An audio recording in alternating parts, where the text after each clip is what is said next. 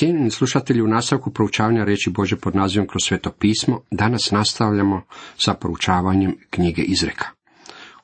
Osvrćemo se na 22. i 23. poglavlje.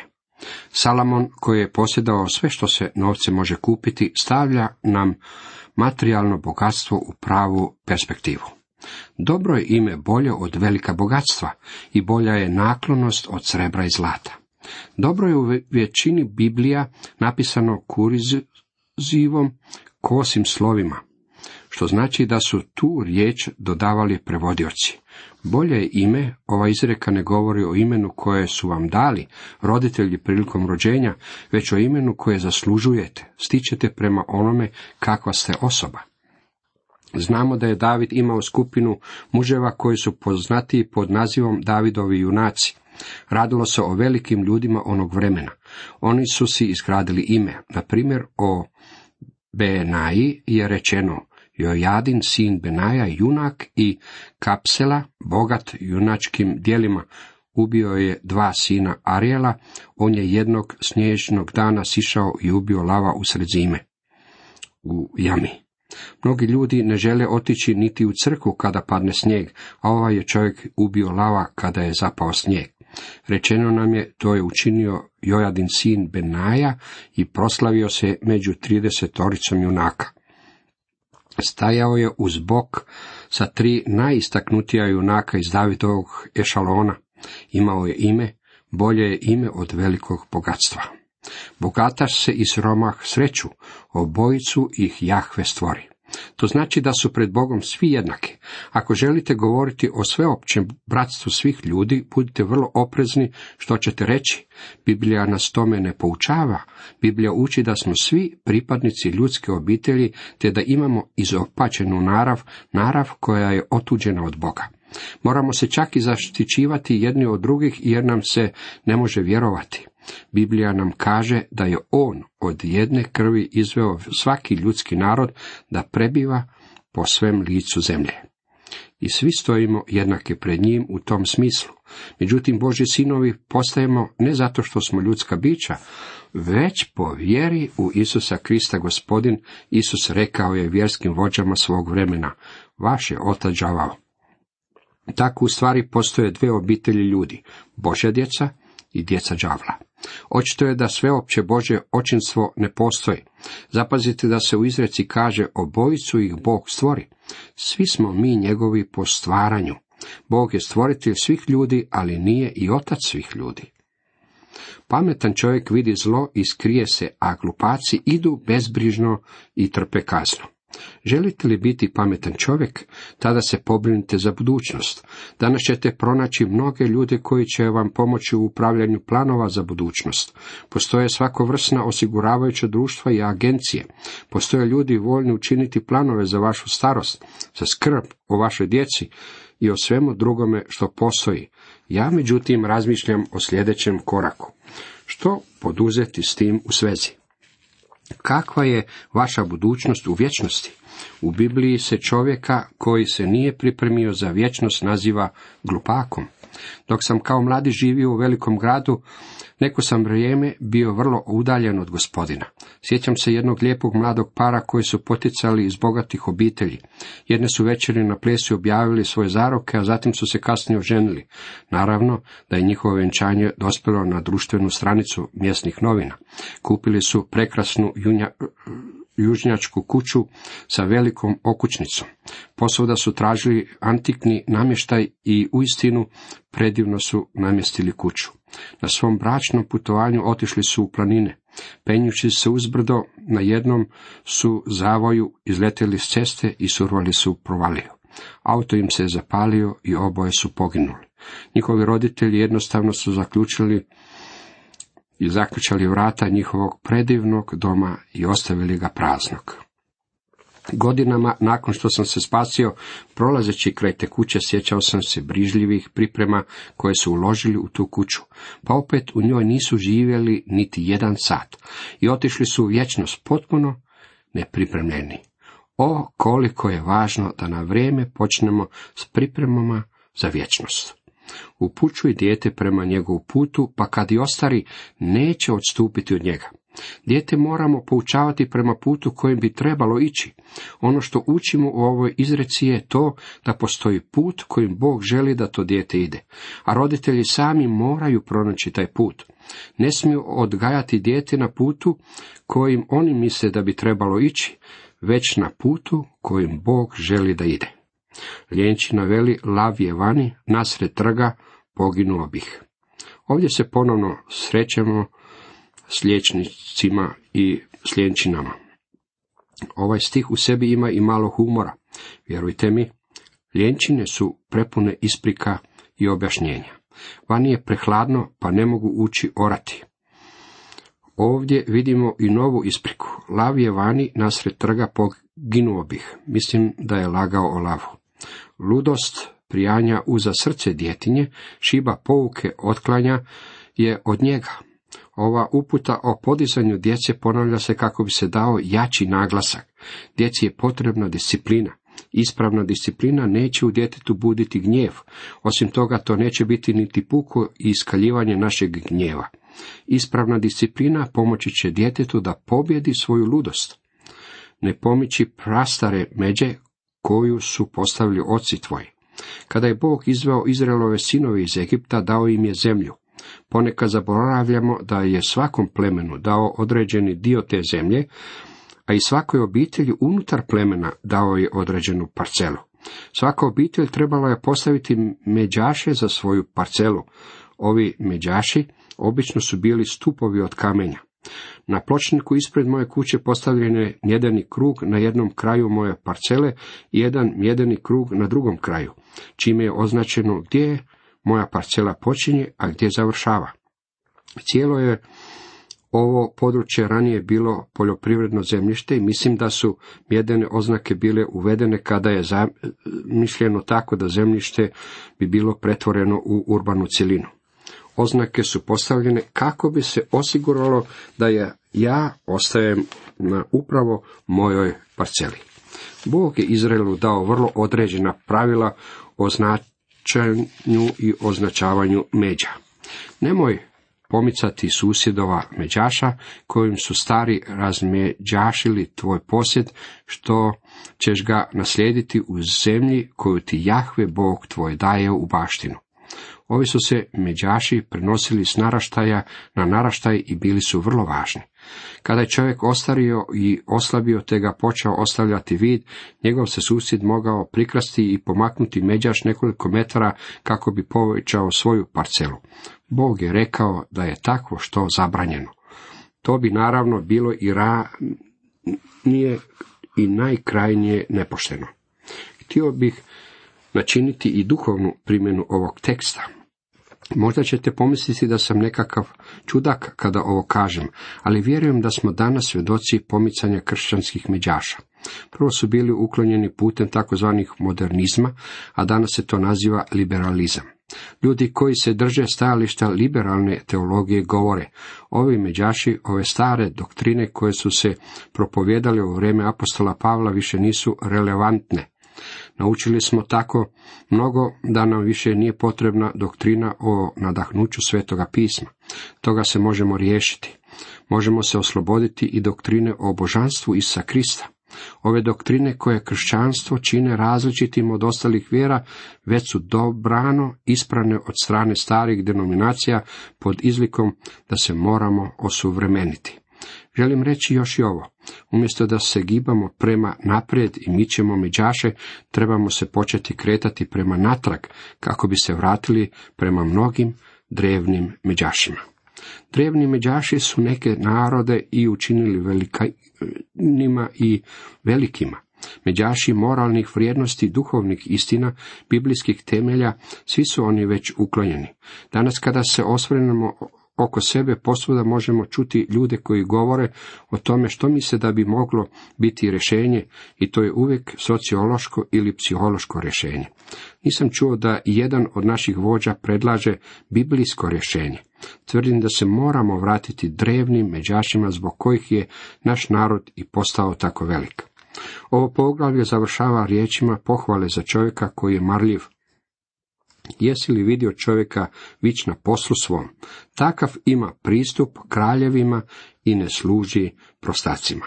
Bog kaže da ima namjeru nagraditi marljivog čovjeka. Sjetit ćete se da je gospodin Isus rekao da će u vječnosti njegova pohvala biti dobro, slugo dobri i vjerni. Njegova pohvala neće se temeljiti na količini posla kojeg ste učinili ili na broju ljudi kojima ste svjedočili ili koliko naporno ste radili, već na temelju toga koliko ste vjerni bili poslu kojeg vam je on povjerio. Možda vam je povjerio zadatak da budete majka djetetu kod kuće. Mojsijeva majka bila je vjerna u tom poslu i njeno je ime zapisano u Božoj riječi. Nagrada će uslijediti samo za vjernost. Apostol Pavao izrazio je to na sljedeći način u poslanici Rimljanima 12. Što se tiče bratske ljubavi, imajte obiteljska čuvstva jedni prema drugima u davanju časti, prednjačite jedan drugome. Nikada ne posustajte u revnosti, budite budni, gorljivi u duhu, služeći gospodinu. Sve to nadodajte vjernosti Bogu i to je ono što bi u stvari trebalo postojati u našim životima. Toliko iz 22. poglavlja. Naš mladić pohađa školu mudrosti već dosta dugo. Mislim da će uskoro uslijediti i promocija. U 23. poglavlju od prvog do trećeg redka čitamo. Kad sjedneš blagovati s moćnikom, dobro pripazi što je pred tobom. Stavljaš nož sebi pod grlo ako si proždrljivac. Ne poželi slastica njegovih, jer su jelo prijevarno. Mogu ovo izraziti vrlo jednostavnim riječima. Ne pravi se velikim kada si pozvan van na ručak, posebno ako si pozvan u mjesto gdje se poslužuje gurmanska hrana, ona vrsta hrane koju nisi navikao jesti. U stvari bilo bi bolje rečeno nam je ovdje da si prerežemo grkljan nego da se pravimo svinjom. Drugim riječima, budite umjereni u svim stvarima. Koristite umjerenost i samo kontrolu čak i kada jedete. U današnje vrijeme je teorija da neki ljudi jedu, ali ne zbog stvarne gladi, već zbog psiholoških čimbenika.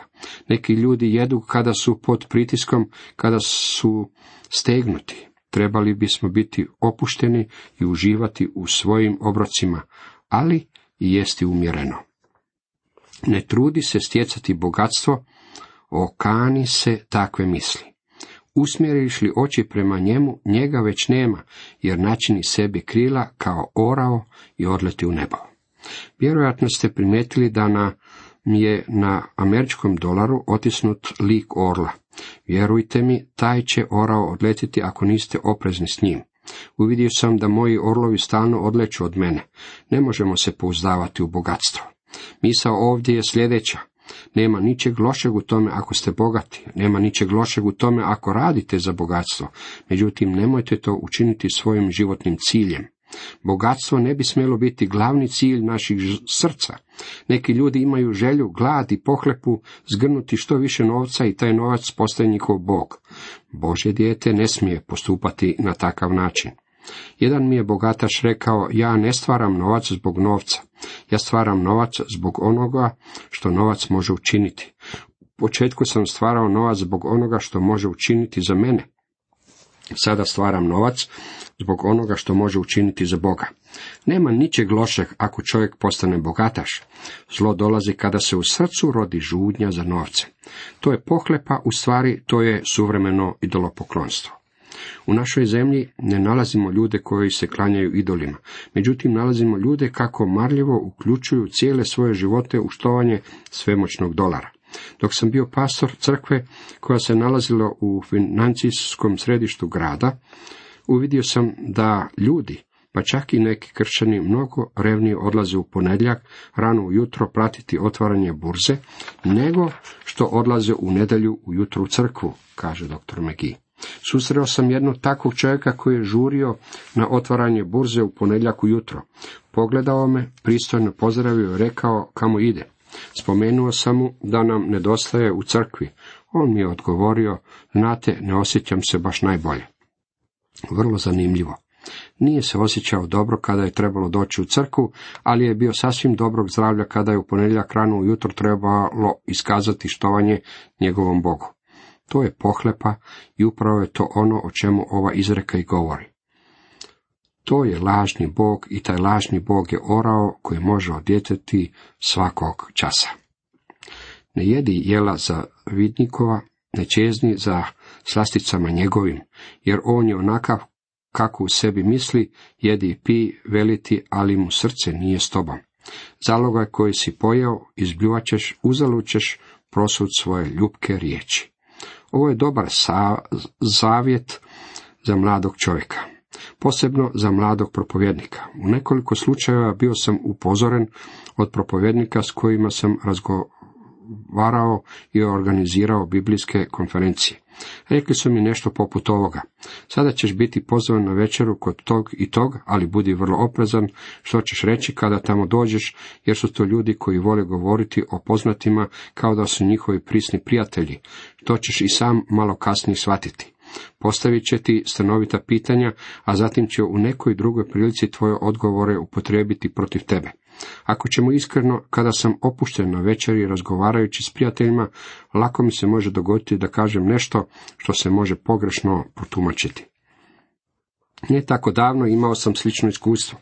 Jedan je bračni par upotrijebio stanovite stvari koje sam rekao jednom svom osobnom prijatelju.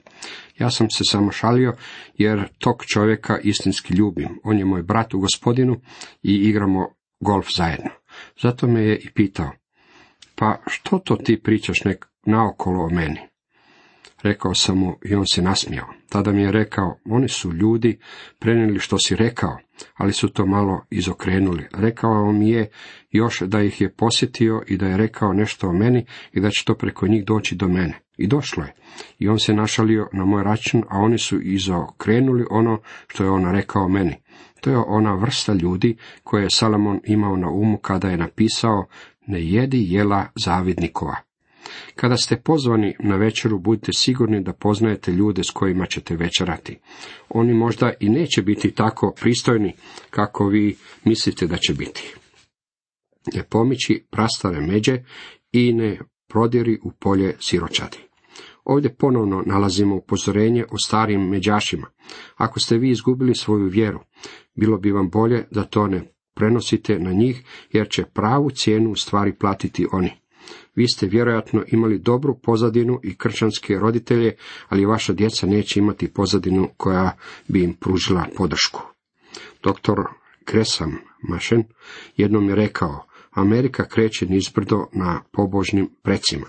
I ja se slažem s njim, a upravo je moj naraštaj imao pobožne pretke, međutim mi to nismo prenijeli na svoju djecu. Upravo je moj naraštaj stvorio mlađi naraštaj koje krivimo za sve pogreške. Ne uskraćuj djetetu opomene, jer udariš li ga šibom neće umrijeti. Već smo obrađivali ovu temu. Sjetimo se kako Pavao dodaje da roditelji ne smije ispravljati svoje dijete u navali gnjeva.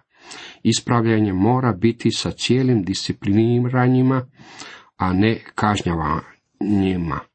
Ako discipliniranje ne pomaže u razvijanju djetetovog karaktera, onda discipliniranje nije dobro.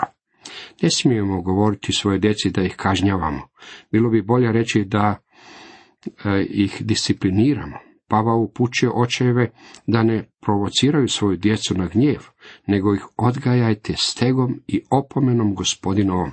Moramo zapamtiti kako je ovo stega i opomena gospodinova. To je vrlo važno. Slušaj, sine moj, i mudar budi, i ravnim putem vodi srce svoje. Ne druži se s vinopijama, ni sa žderačima mesa, jer pijanica i izjelica osiromaše i pospanac se oblači u krpe. Mladići, budite na oprezu u kakvom se društvu nalazite. Svaka ptica svome jatu leti, zli prijatelji stvaraju zle navike. To je posebno upozorenje mladim ljudima. Slušaj svoga oca, svoga roditelja i ne prezri majku kad ostari. Mladić je gotovo spreman diplomirati na školi mudrosti. Roditelji su mu već možda i ostarili. Otac mu je možda čudan, možda je već pomalo i senilan, ali roditelji još uvijek imaju mnogo više zdrave pameti od tog mladića. Primjer ovoga čuli biste samo kad bi mogli porazgovarati s Apšalomom. On bi vam rekao da je njegov otac imao mnogo više zdrave pameti od njega. On je mislio da može pobijediti u pobuni protiv svog oca, kralja Davida, ali je stari David bio prekaljeni ratnik. Kada je mladac krenuo na bojno polje protiv njega, učinio je veliku pogrešku. Nikada nije smio napustiti Jeruzalem, jer se David odlično snalazio na bojišnici i to je za mladića bilo kobno. Pribavi istinu i ne prodaji je, steci mudrost, pouku i razbor. Vi i ja ne moramo novcem kupovati mudrost. Ona nam stoji na raspolaganju bez novaca i bez ikakve naplate. O svi vi koji ste žedni dođite na vodu, ako novca i nemate, dođite bez novaca i bez naplate kupite vina i mlijeka. Čitamo Izaiji 55. Krist je sve ovo Božim djetetu. On je istina, mudrost i razbor. Briljantni mladi farize Savao, koji je kasnije postao apostolom Pavao, o tome nam kaže. Od njega ste i vi u Kristu Isusu koji nam je postao mudrost od Boga i pravednost i posvećenje i otkupljenje. Daj mi, sine, moje srce svoje i neka oči tvoje raduju putovi moji. Nitko ne može, a da mi ne kaže, mislio sam da ste rekli kako Bog ne želi naše staro prljavo srce. To je točno on ga ne može upotrebiti, ali kada kaže daj mi sine moj srce svoje, tada ne govori neobraćenom čovjeku, tu se obraća svome sinu. Govori onome kome je on dao novo srce i novu narav i koji je ponovno na novo rođen. Takvom čovjeku Bog kaže, želim da dođeš k meni i želim da mi podložiš se, ako me ljubiš, zapovedi ćeš moje držati jer bludnica je jama duboka i tuđinka tjesan zdenac. Ako je netko pomislio da sam pogrešio kada sam rekao da je tuđinka u stvari bludnica, tada ovdje nalazimo paralelizam koji pokazuje da su ta dva pojma sinonimi. To bi trebao biti dostatan odgovor na ovo pitanje. Ona i vreba u zasjedi kao lupež i uvećava broj bezbožnika među ljudima. Životi dvojice ljudi u Bibliji i ilustracija su ovoga. Postoji izvješće o ljudi u knjizi Postanka. To je žalosno poglavlje koje nam prenosi njegovu priču o tome kako je otišao k bludnici. Zatim nalazimo i izvješće o Samsonu. Kada bi danas bio ovdje, rekao bi, shvatio sam da je bludnica prevarna, ona vas može izdati bez križnje savjeti. Komu? Ah, komu, jao, komu svađe, komu uzdasi, komu rane, ni zašto, komu zamučene oči. Onima što kasno sjede kod vina, koji su došli kušati vino začinjeno. Ovdje ponovno nalazimo upozorenje protiv opijanja. Čuli smo mnogo upozorenja o vinu i ženama, ali nema nikakve pjesme, jer a na kraju ujeda kao zmija i žaca kao guja ljutica. Oni će ti gledati tlapranje i srce govoriti ludosti. I bit će ti kao da ležiš na pučini morskoj ili kao da ležiš na vrh jarbola. Izbiše me, ali me ne zabolje, istukoše me, ali me ne osjetih. Kad se otreznim, još ću tražiti. Kakva je ovo slika opijanja? Cijenjeni slušatelji, toliko za danas.